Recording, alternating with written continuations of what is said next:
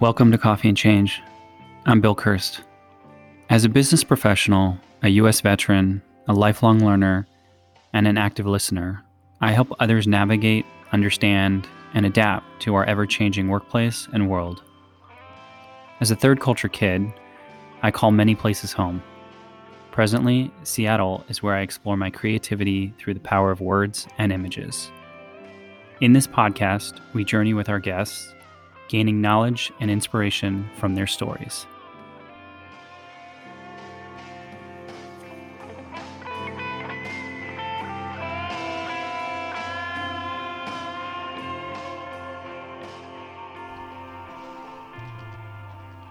Welcome back, and thanks for listening. My next guest, Dellie Downs Cooley, spent 20 years traveling the world as a military spouse, raising children and going where the military sent her.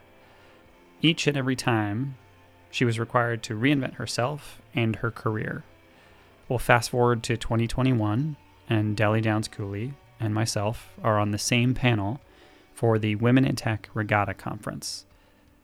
We hit it off then, we stayed in touch, and as the universe always works, we ended up working together at the same company. So here's Dellie Downs Cooley with her incredible story.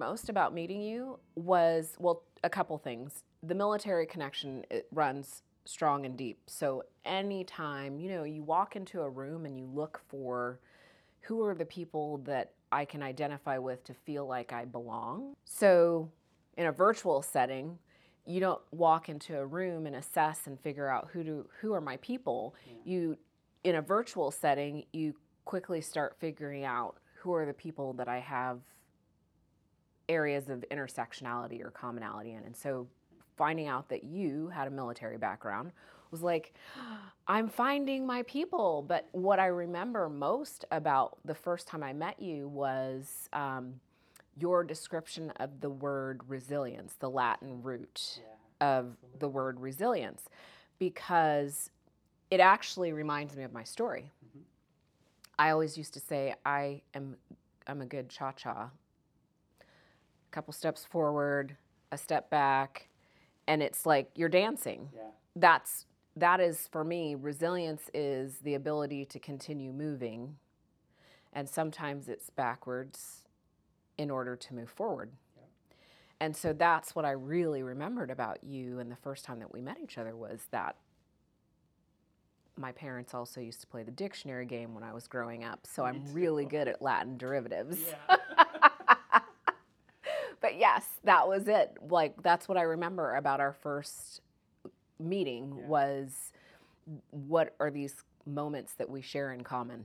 And I remember thinking to your point around the the challenge that we always face in virtual is it's like how do we find our people? And you and I are probably very similar in the sense that we can read a room really quickly and at the same time we quickly assess not only kind of who are our allies that might understand us, but we also quickly understand or assess uh, where are the exits. Yes. My operational security kicks in pretty high yeah. when I walk into a space. I'm yeah. like, how do I get out of here? Yeah. Is my back to the wall? Mm-hmm. Mm-hmm. Um, and that's the that is the operational security that's ingrained in you. Um, over it was never as strong in the U.S. as it was when I moved overseas. For sure because that was a very different experience. Not everybody was happy with why you were there. So it was really important to be aware of your surroundings. And um, my daughter, who just got married, she's now 24, we used to tell her one, your mother is Jamaican.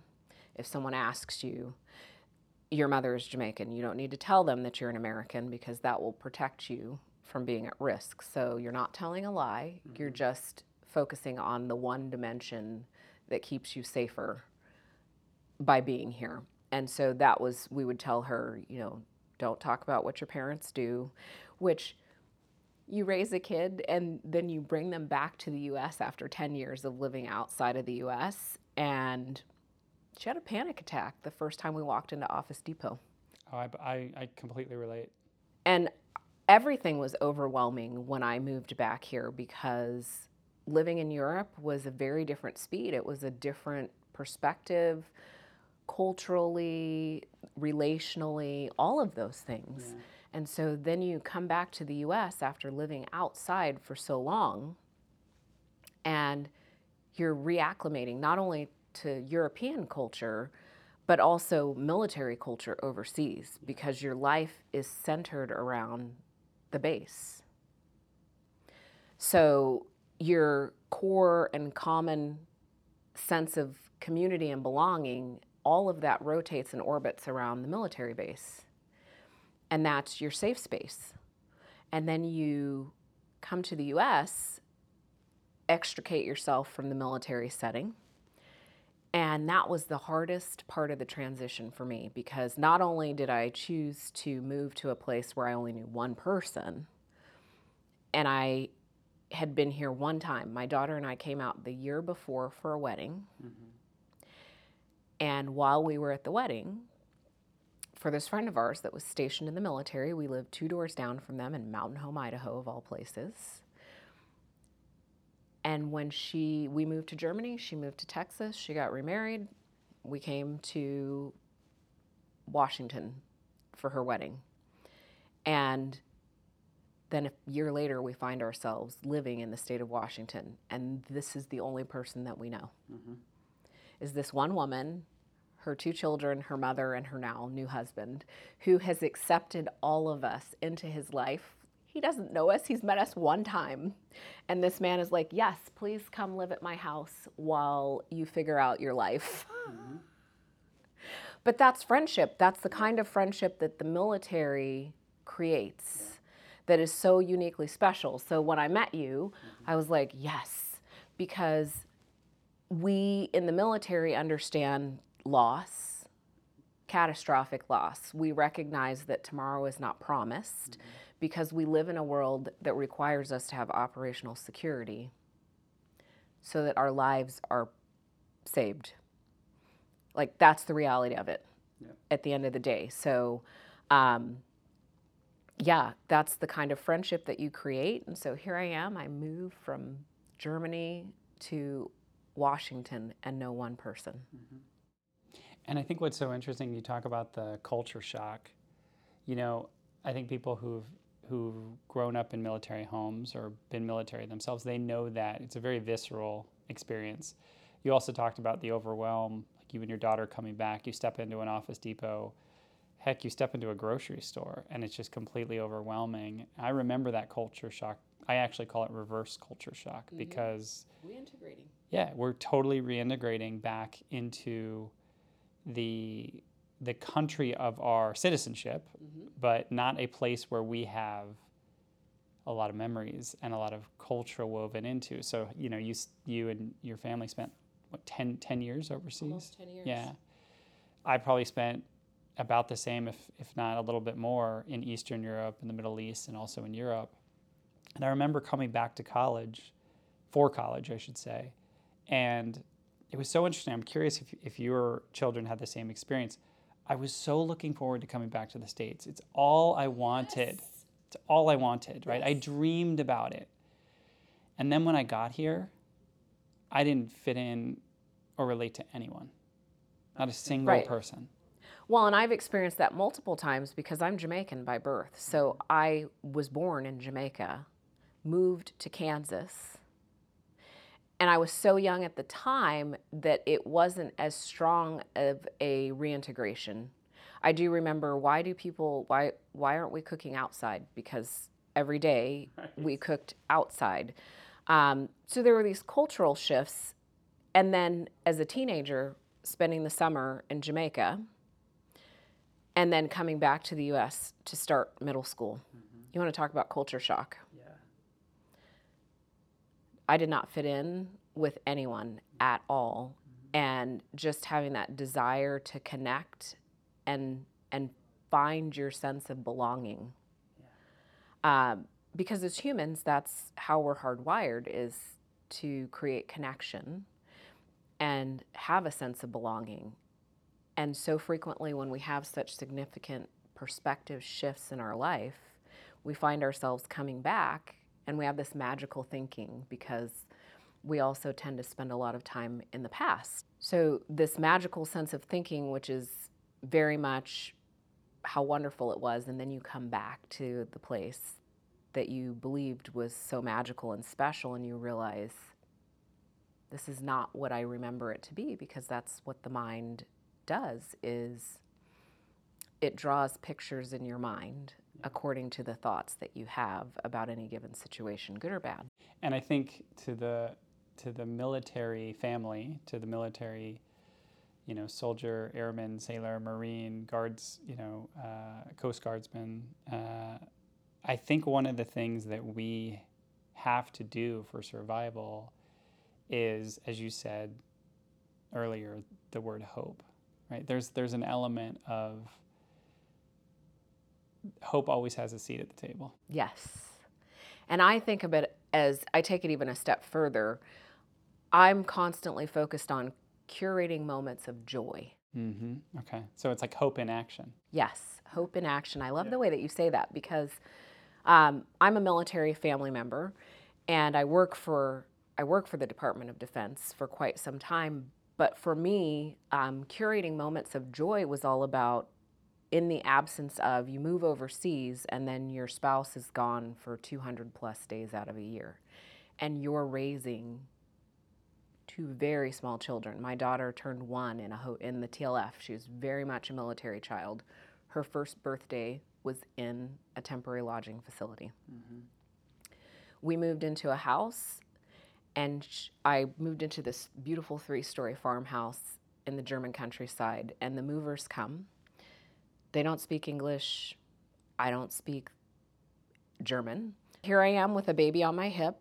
I have a two year old that's monkeying up and down the other side as I'm trying to keep him out of the way of the movers in direct traffic, right. and then a nine year old. And from that moment forward, more of my year was spent without my spouse than with my spouse. And so how do you create stability? How do you find joy on a daily basis when part of your household, like my children grew up without their dad there for so much of their life? Mm-hmm. And so, how do you not allow that to impact them? Yeah. You curate moments of joy, it's hope and action. Mm-hmm. So, every day, finding what is the joy in this day in the absence, so many things can go wrong because we always used to call it Murphy's Law for the military spouse. um, but curating those moments of joy, one, it preserves your mental health and well being, um, which was so incredibly important when you're raising children alone. And there are so many people who do that. My mother used to call me a single mother with resources because I was married. My spouse just wasn't there on a daily basis. And the military did a great job of providing the infrastructure to keep us going. But they can't fix your mental health and your mental well being. So that's where the curating moments of joy started for me. And, I, and I'm curious, like, I, I, I can so relate to that because there were moments when we lived in countries that were behind the Iron Curtain, right? So we moved to Poland and then we moved to Moscow two, two years after that. And I think to myself, very similar, I can think back to the moments where my mom would create those little moments of laughter. Or one of the things that I remember so much was the, the ability to preserve little bouts of childhood because you had to grow up really quickly. I'm sure your kids had yes. to grow up really quickly when you're in a foreign environment, when you're learning a new language, when you're balancing a new culture, new rituals and norms. You have to grow up really quickly. So the moments for us that were very sacred were when my mom would would get somebody to buy a Disney film on VHS and it took a long time for those things to get over to us, right? Because you couldn't you couldn't actually send them in the mail back then. APO. Yeah, so you would do APO, and people would have these packages. I remember at one point, because we were business, not necessarily diplomat or military, we would have to get them sent to Menlo Park, California. Somebody in a Pricewaterhouse office in Mel- Menlo Park, California, who happened to be going on business to London, would put it in his pouch, in his bag, take it to London. It would go to London Bridge office, where they would drop it in another sort of pouch, and it would sit there for the next kind of run to Moscow. Yeah. And they would say, hey, who's going to Moscow? Hey, make sure you take this pouch for the partner and his kids. And we would watch Beauty and the Beast or mm-hmm. Aladdin or whatever. We'd watch it a hundred times in one sitting because it was those moments of joy that got us through the dark times. But don't you find, and this is where the resilience for me comes in, mm. is the ability to identify and create those curated moments of joy. That is almost, I think, for me, one of the biggest components of success throughout my life, but in particular through COVID, was how do I curate these moments? My children are struggling. Mm-hmm. How do I create these moments where they reconnect to the experience of being a child when they're in crisis?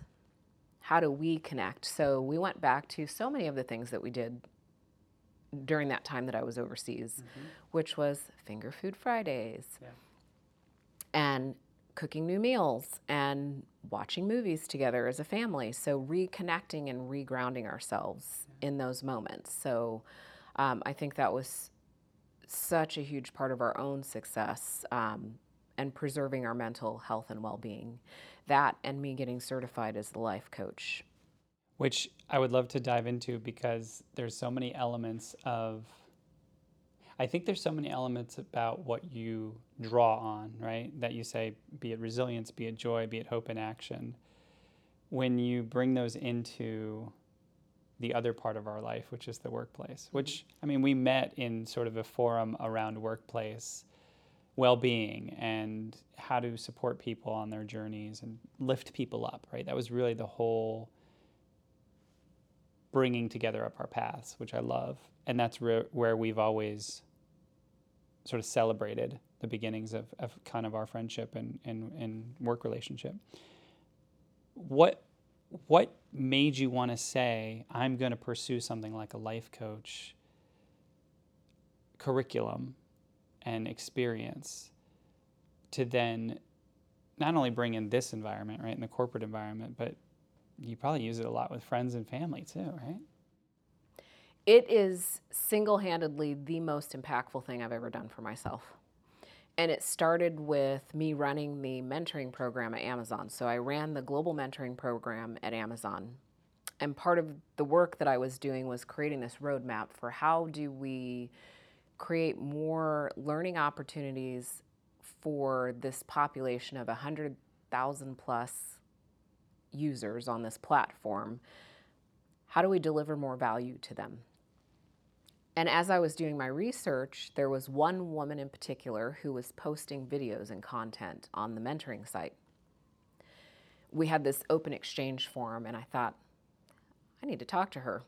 So I reached out to her and I asked her, I said, you know, tell me more about who you are and how did you choose this platform as an Amazon employee to share knowledge and information.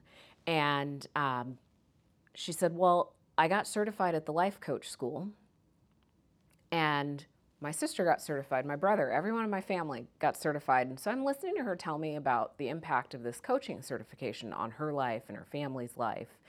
And um, she says, Here's the link to watch the video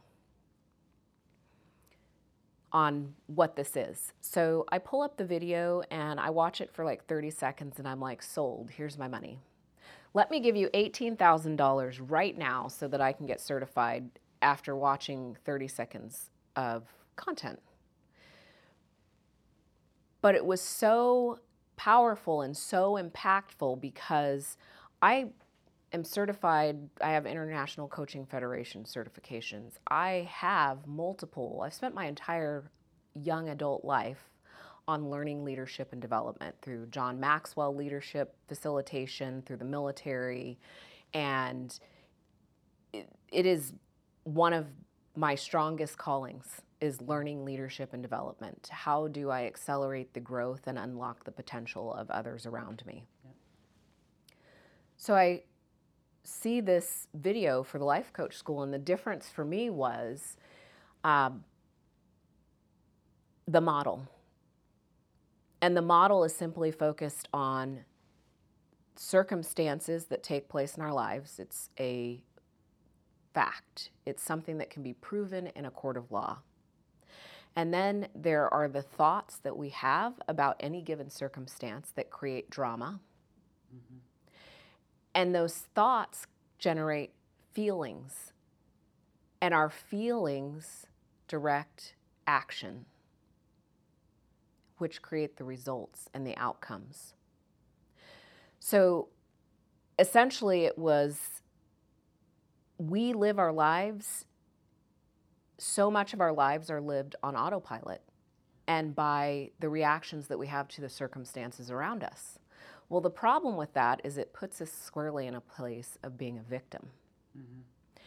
And when you are aware of that and you're now able to harness the power of intentional thoughts that create different sets of thoughts, feelings, actions, and results, you're able to change the outcome.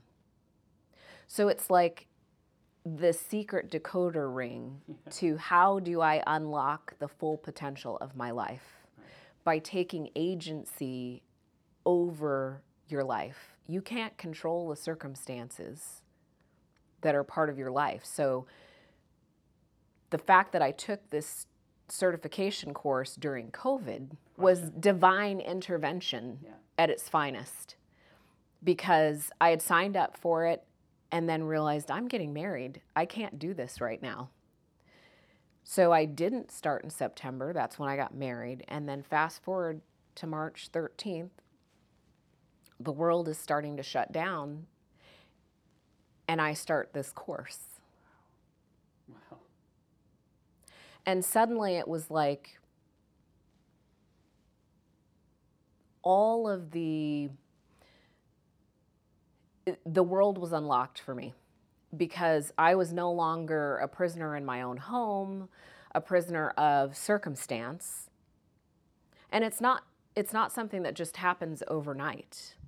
But it starts with the awareness that you actually do have more control over your life, more agency over your life than you ever imagined you did. Mm-hmm. And so often that shows up when we're in moments of crisis. So, how did I get here? You asked me about my story in the press release. So, this is where my coaching certification and the power of creating agency over your life, I lived that in action. And there's something about taking risks. We tend to be risk averse as humans. So we tend to err on the side of caution and very calculated small risks. Well, what brought me here was nothing short of the largest, biggest risk I ever took in my life. My marriage was coming to an end. I'd been married for almost 20 years and it was coming to an end. I never imagined not raising my children. I had this whole vision for my life that I was going to be part of a military community by virtue of my marriage and be a civil servant for the rest of my life.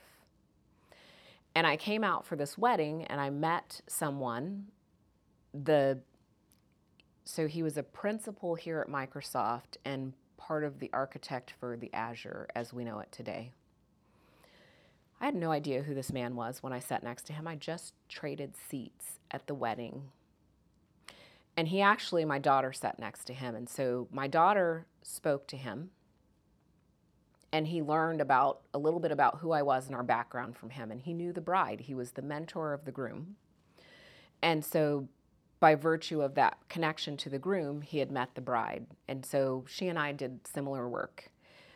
So as we're having conversation at the table and rotating and meeting the different people at the table, he and I have the opportunity to sit next to each other and talk. And he says, I'd like to offer you a job.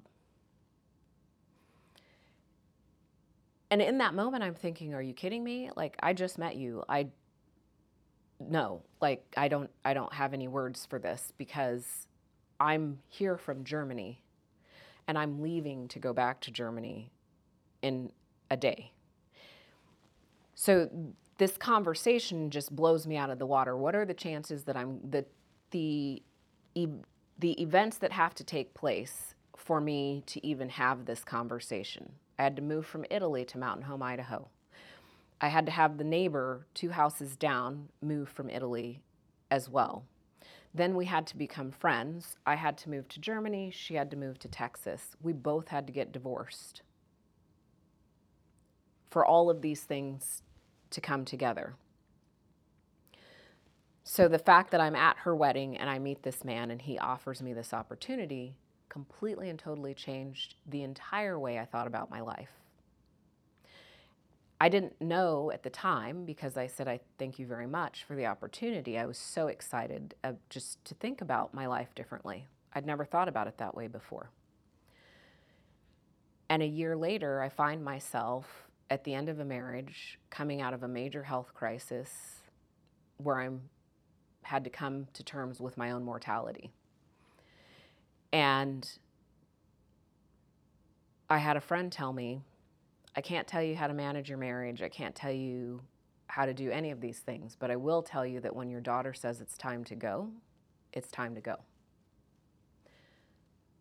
So at this wedding, she'd met some other children. She was good friends with the bride's children because we lived in Idaho together. And she's reaching out to them and looking at schooling opportunities here in Bellevue. That was my sign. It's time to go. But how do you do that when your entire life is built around, I mean, you're overseas, literally. So, how do you leave and extricate yourself from a foreign country when your entire life is there? I had to make a decision. So, I made the decision to take my daughter, four suitcases, and I had $1,500 that I had managed to save. I was a furloughed civilian, so I wasn't working full time. And I had very little income that I was even able to pull from. So I managed to save $1,500 and I got on a C 17 airplane on the AMC terminal. I paid probably $20 at the most. I want to say it was probably half of that. And I got two box lunches for my daughter and I. And if you're familiar with the military, you know all about the box lunches that come on an AMC flight. So my daughter and I boarded a C 17 at Ramstein Air Base, Germany, and flew over, arrived at Joint Base Lewis McChord and I called my friend who had been out of the country and I said, I just hit the eject button and I'm coming in hot. Can we stay with you until I figure out what I'm going to do next? Because I had literally left my life behind. I left two of my children behind. And I had taken a job interview, and the interesting part about that was it was a Microsoft millionaire just down the street from here, had started a company still here on the Microsoft campus, and I had done multiple phone screens and gotten to the final round of the interview. So I had a plan. I was going to come here, put my daughter in school, and I was going to get that job. Turns out things don't always work out the way that you think they're going to because I didn't get the job. It was actually one of the best things that ever happened to me. But then I had to reassess what's my plan? How do I get my two children back? How do I find a job? How do I find a home? How do I find a car? Because we were staying with my friend. We were homeless. And thankfully, my friend and her husband were willing to take us in. So I went back to the U. I went back to Germany and got my other two children. Borrowed money from my parents because I didn't have the money to pay for airplane tickets. This time we flew commercial. and I brought my two youngest children back who were in the first and second grade. So now I have a 15 year old who is a sophomore in high school and a first and second grader. I have no job. And I have to start from scratch. So, this is where the power of intentional, creating intentional pivots comes into play because I talked about my life coaching certification and how powerful it is. I talked about being risk averse as humans and not wanting to take risk. Well, leaving everything behind and not knowing how the story is going to end is probably one of the biggest risks that you're ever going to take. And I did that. And it required me to move out of a space. I mean, obviously, you're really uncomfortable, but it required me to. Um, failure was not an option that I was willing to accept. Failure is always an option. Failure was just not the option I was willing to accept after making that decision, which meant I had to take control of my life and I had to be incredibly intentional and I didn't have time for I didn't have time for allowing myself the indulgence of being overwhelmed, of not knowing what to do, of it doesn't mean those things didn't happen. Mm-hmm. And that was the beauty of going through that experience and then fast forwarding to my life coaching.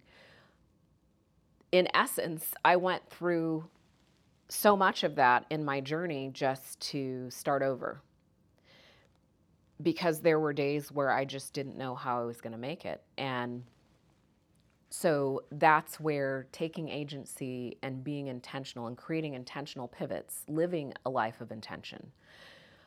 If failure is not an option that you're willing to accept, then you have to start thinking about how do I avoid failure? And that doesn't mean, I mean, I didn't get the job. That could be a failure. It was but it moved me on to the next opportunity. So then I had to get really clear about how am I going to be intentional in a way that gets me the outcome that I want, which is I need a job, I need a home, I need a car, I need a place for my children to go to school. And obviously that's not the order that these things worked in. never. never. So no, it was not. And that started with setting metrics. I always ask people how how intentional are you about networking? Are you a hobbyist or are you um, like are you a professional at this? And so for me, I had to move from a fundamental of understanding of what does networking mean to how do I leverage that in a very intentional way. So that meant I'm going to go to three events a week in person and meet people. I'm going to have uncomfortable conversations and put myself out there. And it started with, in fact, this girlfriend that I stayed with. She and I were just reflecting on that time because I was very tearful in the car on our probably second or third outing because there was a lot of shame. How do I explain that I'm getting a divorce? How do I explain that I only have one of my three children? How do I explain like all of this judgment about myself? And I quickly had to let go of that because the judgment that we place on ourselves is not productive at times. It's actually prohibitive. Mm-hmm. So, having the conversations with people that allowed me to create the talk track of clarity of what am I doing here? What am I going after? Um, and cultivating the relationships. As humans, we want to help other people. So when we're in need, we simply need to ask, but we need to know what it is that we're looking for when we're making those asks. And so sometimes that's where failure comes in. You fail the first time you learn, you go back out, you adjust it, and then you go back out and and seek what you're looking for. So that was the exercise for me was okay, I have to go out in public 3 times a week and meet humans in a place where I only know one person and live in this very uncomfortable space about telling my story. Yeah. Until it got to a point where I no longer had judgment. I no longer had a feeling of shame. I felt empowered because I was taking agency over the circumstances that had put me there. I was no longer a victim. I was claiming ownership of this is me, this is my story, this is my life. And so it was that intentionality of, okay, I'm going to set a metric about how many times do I need to go out. Every day I need to have three uncomfortable uncomfortable conversations. And the reason they were uncomfortable was nobody likes to talk to strangers. But I had put myself in the position where everyone was a stranger. And the only way that they were no longer going to be a stranger was for me to move out of that space of discomfort and have conversations with people. And I had goals in those conversations. I'm going to remember the name and two things about the person. So the next time I see them, I can have that conversation and remember and pull that shared experience from the past. So that was what I did was I had all these metrics. Three times a week I go out in public and I meet people. Three times a day I have conversations with strangers. I'm going to remember their name and two things about them. Now, that's a lot of things to remember at a time where everything is uncertain and and you're trying to figure out what's up from down. Sometimes I failed, but sometimes I didn't. And from that time to today, which is 9 years later, the first 5 people I met are still my core humans. Those are the people that I still spend time with. And those are the people that have gone through the reinvention of Delhi mm-hmm. and been there to witness that. But it had everything to do with the approach. How intentional am I being? I met them at networking events in person where I had to have a conversation about who I was. And along the way, I met people that I connected with because I was willing to go out on a limb, take a risk, and take agency over my life and those conversations evolved over time because it wasn't enough to just create connection and meet people. It was there's a real world responsibility here of you have children to raise you need to make money and you need to find a place for them to live. So th- that's where my conversations evolved to was very intentional talking points. How do i have a conversation where I'm true to my own superpower, which is connecting people to create magic. Mm-hmm. That is what I do. Mm-hmm. And the way I do that is by listening to the needs of the people that I have conversations with. And then as I'm having conversations with other people, I say, oh, you need to meet so and so. And that's what I do is connect people to create magic, but I also needed to be able to weave those conversations of what are my own needs into the into the the talk track. So again, being very intentional, I need I'm looking for a job. I'm looking for a house in the Bellevue School District for my three children. Do you know anybody? And so it was the power of your network. You start meeting with people, you start speaking your needs and saying it out loud in a very intentional way, and your needs start to get met. So, one of the things for me was I told you I worked at Nintendo. That was my first job where I got paid $19 an hour as a contractor. And so I found that job, but the day before I got the job offer, I actually signed the lease on my house. Now, most people would never allow you to sign the lease on a house without a job, but this is where, again, your network and your connections come into place because someone sent me from all of the networking that I had done, someone sent me this house and said, It's an open house, you should go look at it. And I went. I took my girlfriend and I took my daughter. All of us have the shared military background and connection. We walk into this house. It's a brother and sister who inherited the home from their parents, retired colonel. They were military children. So when they met my daughter, they identified with what it was like to be her. And so it was that shared connection because it was an open house. There were at least 10 other people that came in a highly sought after school district. And they were willing to take a chance and allow me to move into that home with my three children. And all because I had spoken and put it out there that these were the three things I needed a job, a place to live in this school district, and that I needed to find a car. mm-hmm. So I signed the lease on my house with no job. The next day, I was offered the job. And so this time of year always is very special to me because nine years ago in October, it's actually October 28th is the first day of my new job at Nintendo. I took that, you know, first day of school photo. Mm-hmm, absolutely. That was me with my borrowed shoulder handbag because I had four suitcases um, borrowed a handbag from my friend and went to work for my first day. And then it was that level of intentionality. Every part of my life was intentional. I was telling you, I have a photo of my budget. And that's another way where you create agency over your life is I knew I had $19 an hour. I knew these are my primary expenses and so this is where my money is going to go and here's what's left over and every dollar had a job so my kids got to go to movies they would collectively decide they had $50 a month to spend on funtivities. And they would collectively decide how we were going to spend the $50 a month. That was one of the ways that they found joy was planning outings. Like what can we do for free? What can we spend our $50 on? And we had $40 a month for gas.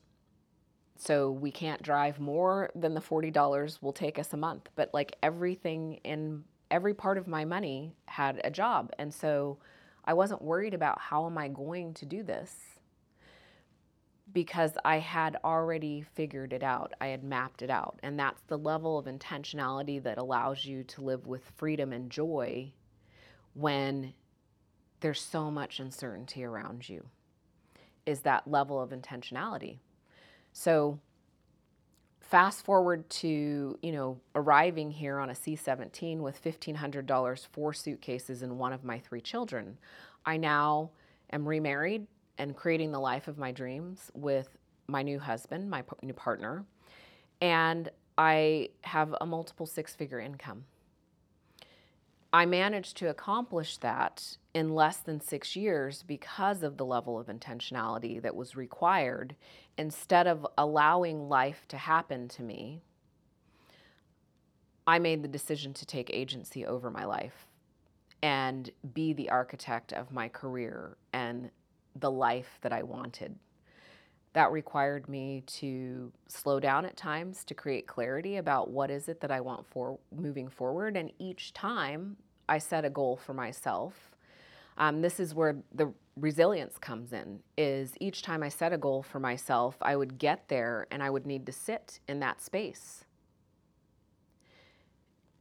and pause and reflect on where did I come from where am I at right now, and allow the vision for the future to present itself. Because when you're constantly running forward, you lose sight of where you're trying to get. Mm-hmm. So I actually had a client text me one day and say, I just did everything I ever said I wanted to do. I have the house, the, the bank account, all the things, and now I don't know what to do. Yeah. And my advice to them was I'm going to encourage you to slow down. One, be intentional and be in the moment of joy.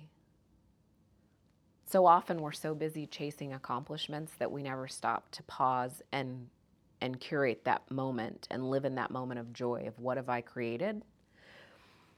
And the problem with pushing forward is you haven't taken the time to recalibrate your compass your compass is the old version of yourself that brought you to where you are.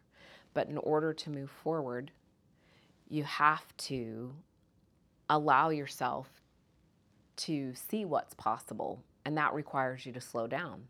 So there's always this space when you think about the resiliency dance is achieving what you set out to do, regardless of what it is, whether it's in relationships, in um, work, in your life, whatever it is that you set out to do, success looks different for all of us. But it's that sitting in the moment, taking in the joy of the arrival, and then being open to the possibilities of what surrounds you in your new destination mm-hmm.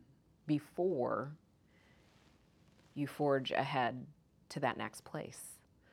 So I'm a huge fan of um, again, that's why I was so drawn to you when we met was the conversation around resilience. Mm-hmm. Because it does require us to slow down before we can move forward again. Yeah. First of all, I want to thank you for sharing that story because, first of all, you're an incredible storyteller because I can picture every stage, right? As someone who's been on that, oh, yeah. those planes, right? Yeah. And yes, the box lunches. People that. are like, "What is it about peanut butter and jelly sandwiches that are so?" Eh, but again, for me, that's like a moment of joy when Comfort. I see, when I think about a peanut butter and jelly sandwich. It creates joy because it takes me to this moment yeah.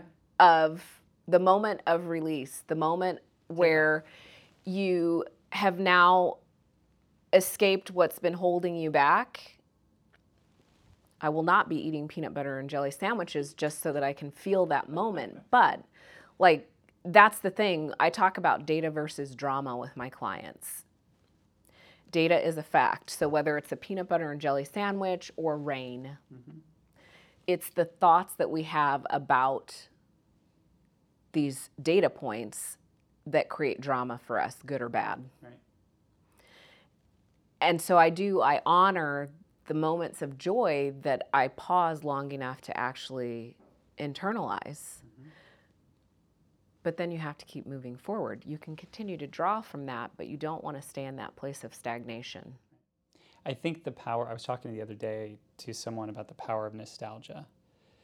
And it's always, again, it's a dance to use a great analogy of what you were saying, because, you know, nostalgia to me, there are times it's it is such a well on which you can tap, right? There are those moments that we need to remember those little bouts of childhood or remember when you were in that plane and you were going from Ramstein to, you know, Joint Base Lewis McChord. You can tap that well. But the question I always ask myself is am I tapping that well to then refuel me to keep going forward? Or am I tapping that well to sort of plunge my head into the sorrows for a mm-hmm. while. Oh my gosh. Okay. So you are bringing something up that is this is the this is what I've unlocked. When I think about nostalgia and the power of nostalgia, it can hold you in a place that is no longer healthy or mm-hmm. serves you well. And so for me, I have changed where do I bring nostalgia into my life? And I found that when I am intentional, because this is all about living a life of intentionality, so it's the understanding where does it serve you well and where does it hinder you? And for me, when I think about nostalgia, I have to hold off on nostalgia. You know how Facebook memories yes. pop up? Yeah. So for years, I would look at my Facebook memories every morning and soak in all of the goodness, the sadness, all of the things that those Facebook memories give you. And I love Facebook memories. The problem is that maybe the first thing in the morning is not the place to go walking down memory lane yeah. because you take it with you all day long.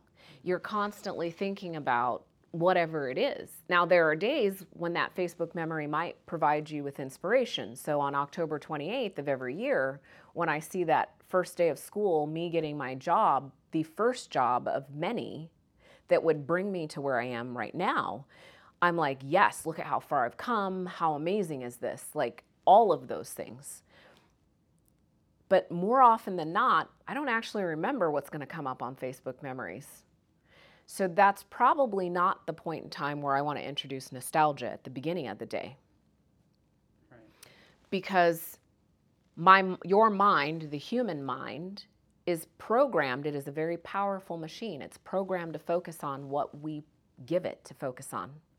So if the first thing in the morning is I provide you with nostalgia to ruminate over all day long, I'm probably not going to be overly productive if that memory is not the most productive one that I'm fueling myself with. Mm-hmm.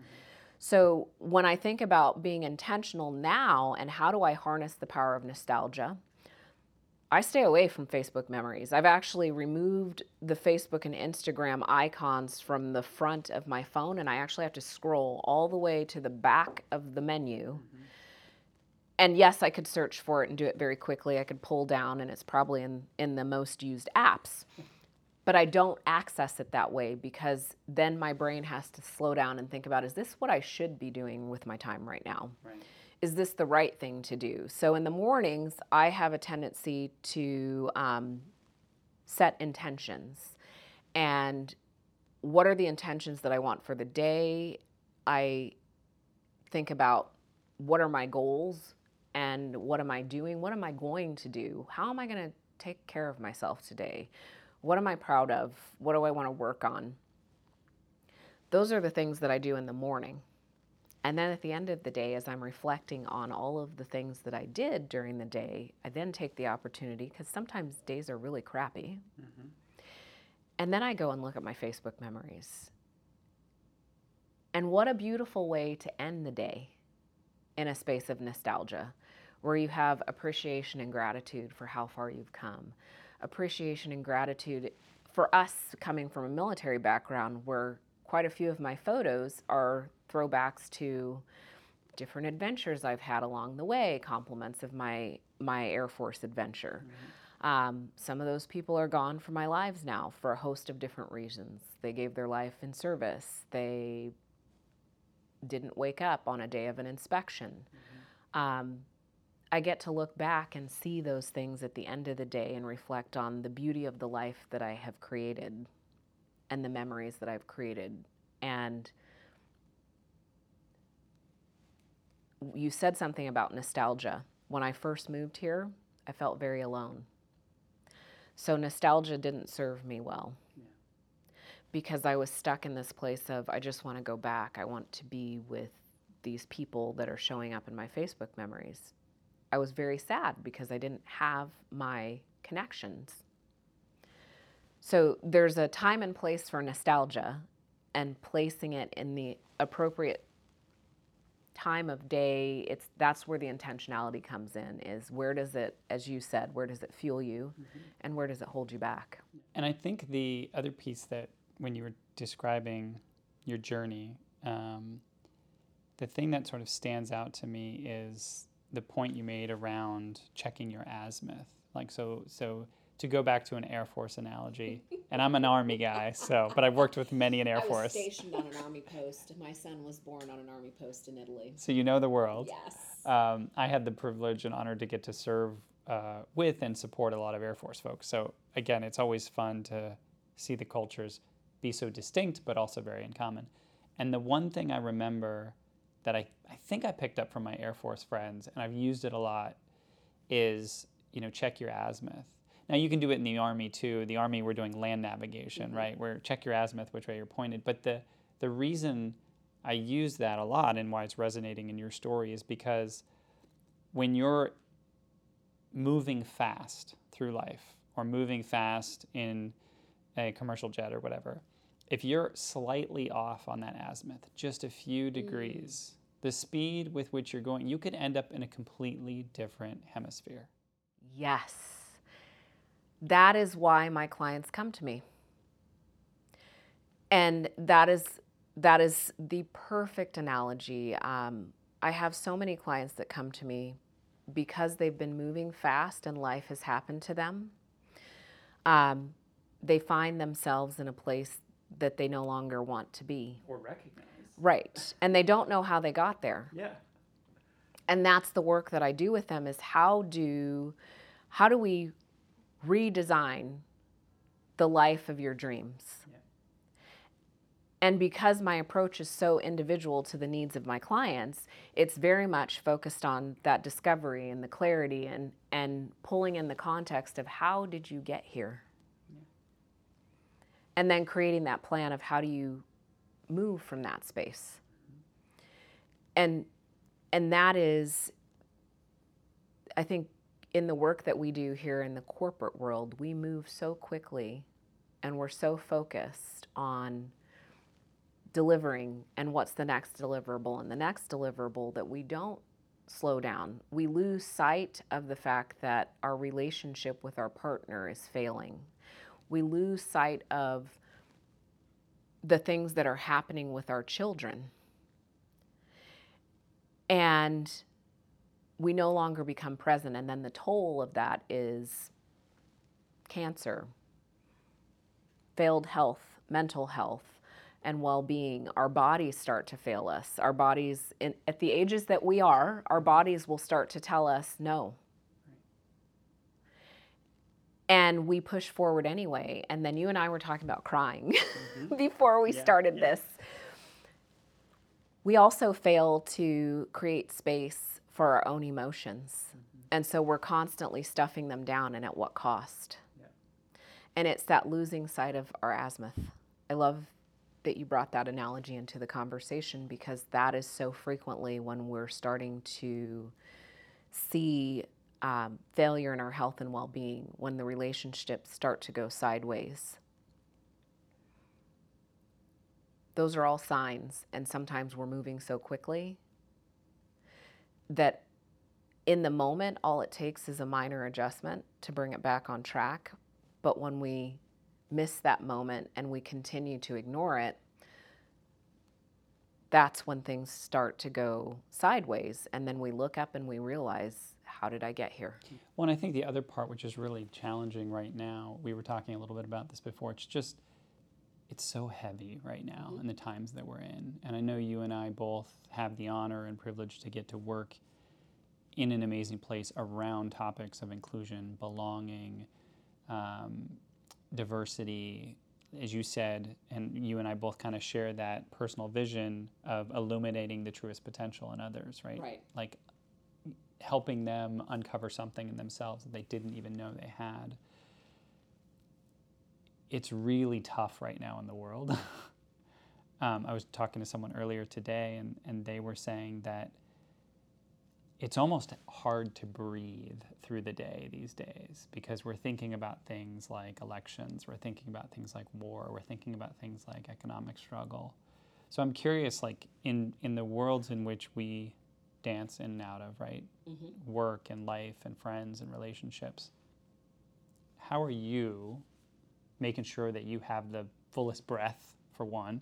Mm-hmm. and then other how are you helping other people right? Yeah. find their fullest breath because it's hard. I mean as, as we were joking i'm, I'm intentionally scheduling uh, an experience where i know there's going to be joy and sorrow because of music and arts and things of that right? I, I, i've bought myself a ticket to allow myself to have a good release cry Well, yes, that cathartic moment that allows you to get the emotion out. Mm-hmm. Um, so, this is where the power of that life coaching certification that was so perfectly timed comes in because we don't have control over any of the events that are happening in the world. Mm-hmm. We have absolutely no control over it. What we do have control over is the thoughts that we have about any given situation. Mm. And those thoughts that we have create an emotional response sad, happy, angry. And angry seems to be a fa- factory default setting. And angry, I, mad is sad's bodyguard. I love that. Say that one more time because I got to picture that. mad is sad's bodyguard. I'm reminded of that Disney film. The, oh my gosh, I loved it. Love, love, love that movie. It was such an incredible movie. And anger, yes, Mad is Sad's bodyguard. And one, I don't want to dismiss the fact that we have so many people in mental health crisis right now that is real. So the first thing I would say is we are not alone as humans. And I think that's the beauty of where we are in the world today is we're starting to acknowledge that.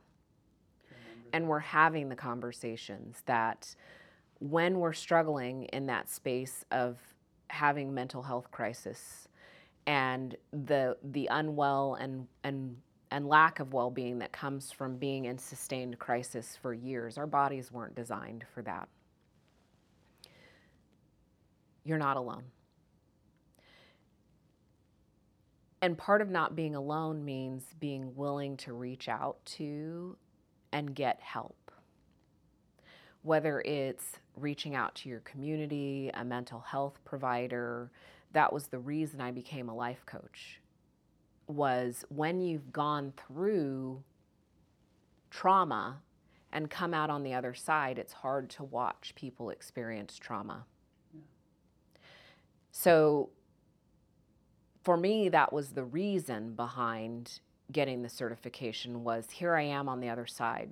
I've put in the work and the energy and the effort and even after putting in the work and the energy and the effort, it still required me to be very intentional about what am I feeding my brain? When am I feeding it?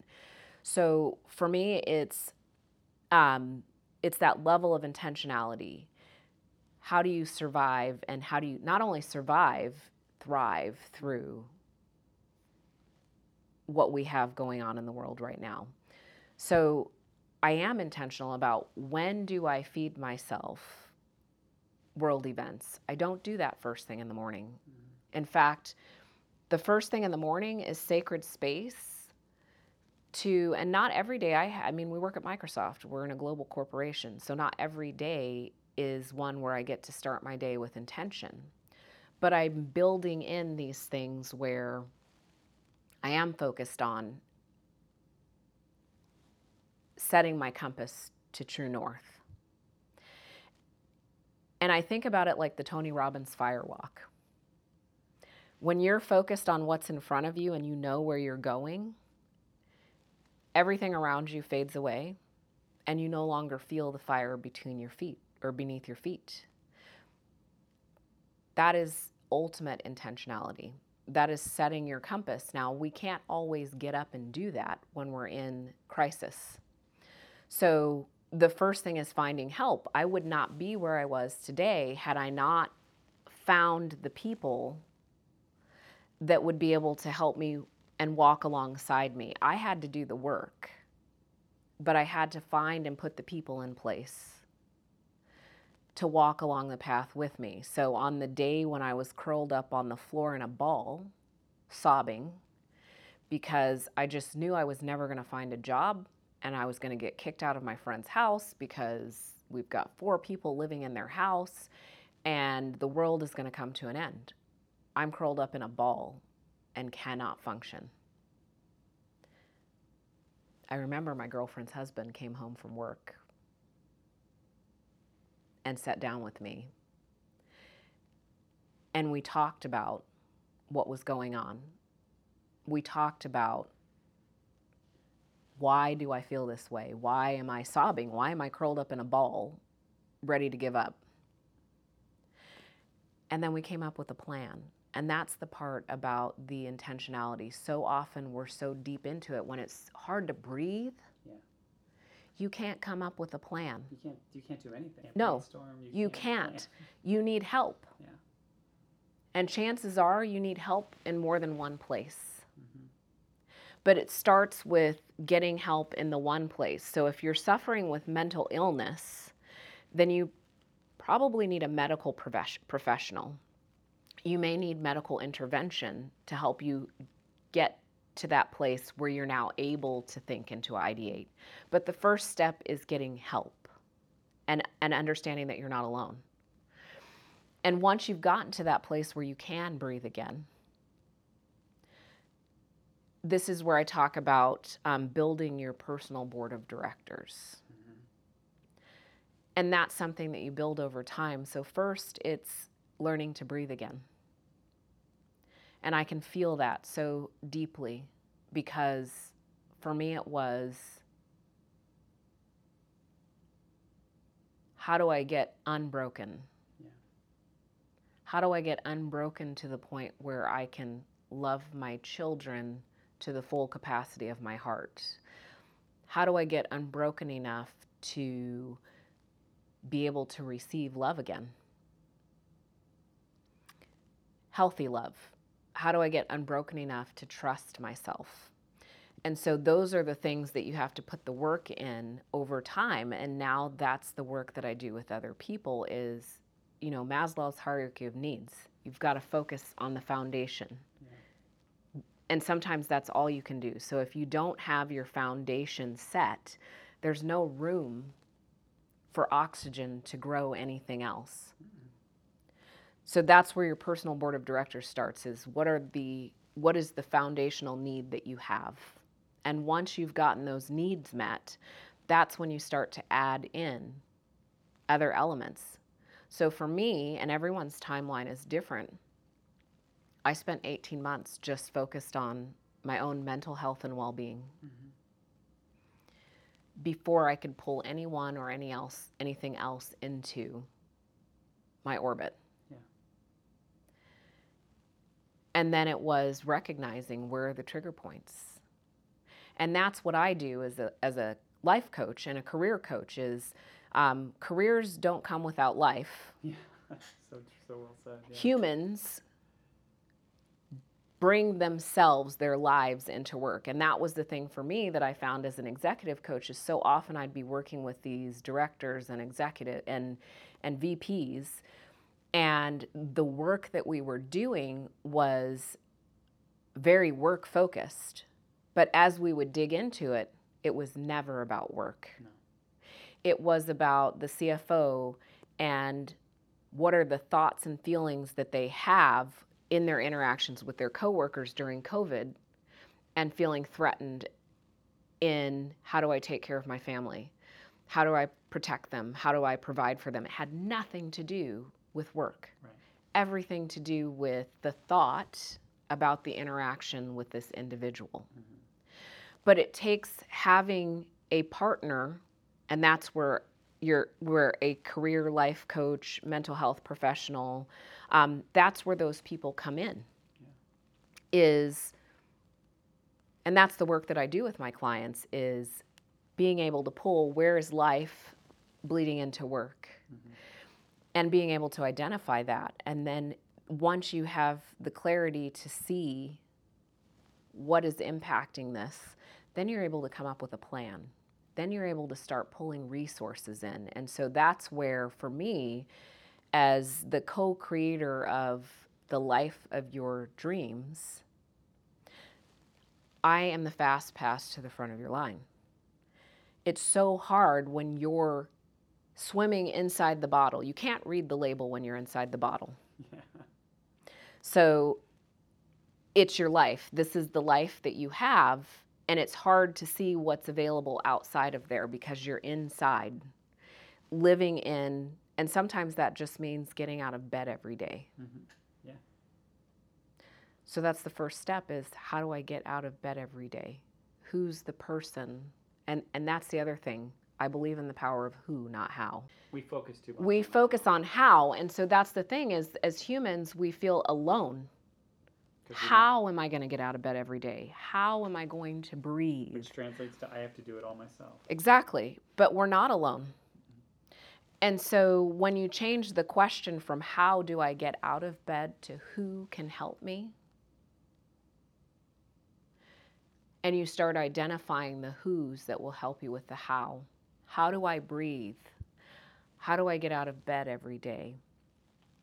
How do I not let the socioeconomic, geopolitical events of the world, who instead of how. Mm-hmm. And that's where bringing in help comes into place. Whether it's when I first when I made nineteen dollars an hour, I couldn't afford anyone right. or anything. Right. So for me, it was who has the skill set in my community to bring into. So that meant I had. I, I mean, I I looked for who's for everything. Mm-hmm who can help me find a house? Everyone. Everyone can help me find a house. Who can help me find a job? Everyone. Who can help me find childcare for my children while I'm trying to figure out all of these things. If I'm willing to trade, I can find people who will do that. It's the who's, it's focusing on who. When you have a need, who can help me figure this out? And that's when that's when the magic happens. That's when your world opens up where when you focus on the power of who not how, your freedom of time, money, relationships, influence, all of those things change because now it's not just you. And I think it also goes from a scarcity mindset to an mm. abundance mindset yes. mindset, yes. right? Cuz there's a piece of it when when we focus on the how regardless of where you start, it starts and ends with with with you, right? You're basically like, I have to figure this out myself. Right. And when you start with the how, you don't even get past that answer allowing yourself to ask another human. You feel like you have to have it all figured out before you ask for help. Here's the problem with how. I call it how greed. How greed is grounded mm-hmm. in a place of scarcity because the gift of how only comes after you've accomplished what you set out to do. So if you're focused on how, you've never done it before, which means scarcity. Mm-hmm. You don't have anything to draw from. Mm-hmm. But the moment you flip the script and go from how do I get this done to who do I know that may have done this before? Who do I know in my network that might know someone? That's when you move faster, that's when your relationships expand. That's when your influence expands. That's when your finances expand. I didn't go from being homeless and $1,500 in four suitcases on a scarcity mindset. But you can't unlock the abundance that's available to you without being willing to lean into the who's in your life yeah. and asking for help. And and I tie that back to my military background mm-hmm. because as humans, we don't want to accept help. We're like, I got this. Yeah, pride. But when you become overwhelmed with with and things start falling apart because you're the only person who can do all these things, you quickly change your perspective. For me, as a military spouse with my husband gone and raising children, I was like, I'm the strongest woman in the world. I can do all of these things on my own. I don't need help. Until things start to fall apart. And then you realize I do need help. And because you have to practice accepting help on a regular basis, everything is about building a muscle and a skill. So for me, it was accepting help and being willing to ask for help. Had I not developed that muscle in my 20s when I was I was 25 and I had three children. I was 23 when I gave birth to my daughter, so that was three children at the age of 23. Moving. And I spent my entire life surrounded by my family up until that point. I didn't need to ask anybody for help because my family was there, I had them, and so why would I ask a stranger for help? But when you move, when you get removed from your ecosystem, you quickly start to figure things out. Like, I'm 23, I have an infant, a five year old, and a seven year old. And if you're doing the math, yes, I'm too young to have done that. But the partner I chose brought two children into our marriage that were one and three when, when we got married. So here I am. I now have to figure out very quickly how to accept help and taking that forward as a as a career and life coach like that's one of the things is you have to be willing to ask for help i can't do the work for you i can be the architect and the ideator and the co-creator i can pull in the resources or identify the resources that will help you with the how but the first thing that you have to do is recognize I can't do this alone. Yeah. So if you can't afford the services of a life coach like I was when I made $19 an hour and first got here, that's where identifying where the skill sets in you, in your community and your network. I literally had someone who was willing to go shopping and find things for my house once I found a house. I had a whole group of people who came in and helped with painting a room in my house. I bartered to get a cleaning lady to come in and clean my kitchen and my children's bathrooms just so that I didn't spend all of my time when I was with my kids cleaning and doing lawn work. So that's where when we're stuck in the moment, it's really hard to pull your head up because I would never like again, you're so focused on how do I get these things done? How do I get it done? How do I get it all done? All it takes is one person to unlock and and interrupt, disrupt that loop. That loop yeah. Yeah. To get you to look up and to see there are options outside of what I've been focused on. Something else is available to me to help me with this. And that's where the who's and I think that's really it's really important that you say that because one of the things that you're talking about is ingenuity. And you can't access that ingenuity if you're stuck in the loop. You can't access I mean we there are studies that are coming out to remind us of this, right? The ability to brainstorm or ideate or curate, like all of that is inaccessible when you're in crisis.